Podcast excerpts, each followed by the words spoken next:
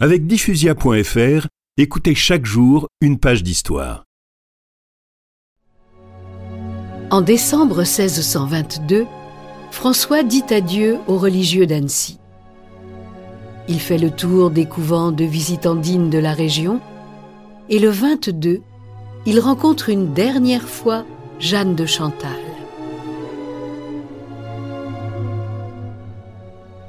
Six jours plus tard, il se trouve au monastère de la Visitation de Bellecour à Lyon et il fait un malaise.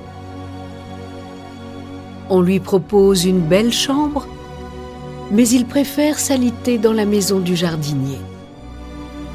Et c'est là qu'il rend son dernier souffle le 28 décembre. C'est triste. Oui, Chloé. Et les sœurs de Lyon auraient bien voulu conserver son corps. Mais sa patrie, c'était Annecy.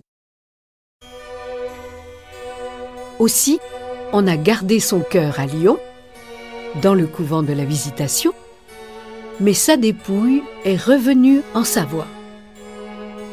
Et il a été canonisé? Absolument. En 1665, soit une quarantaine d'années après sa mort.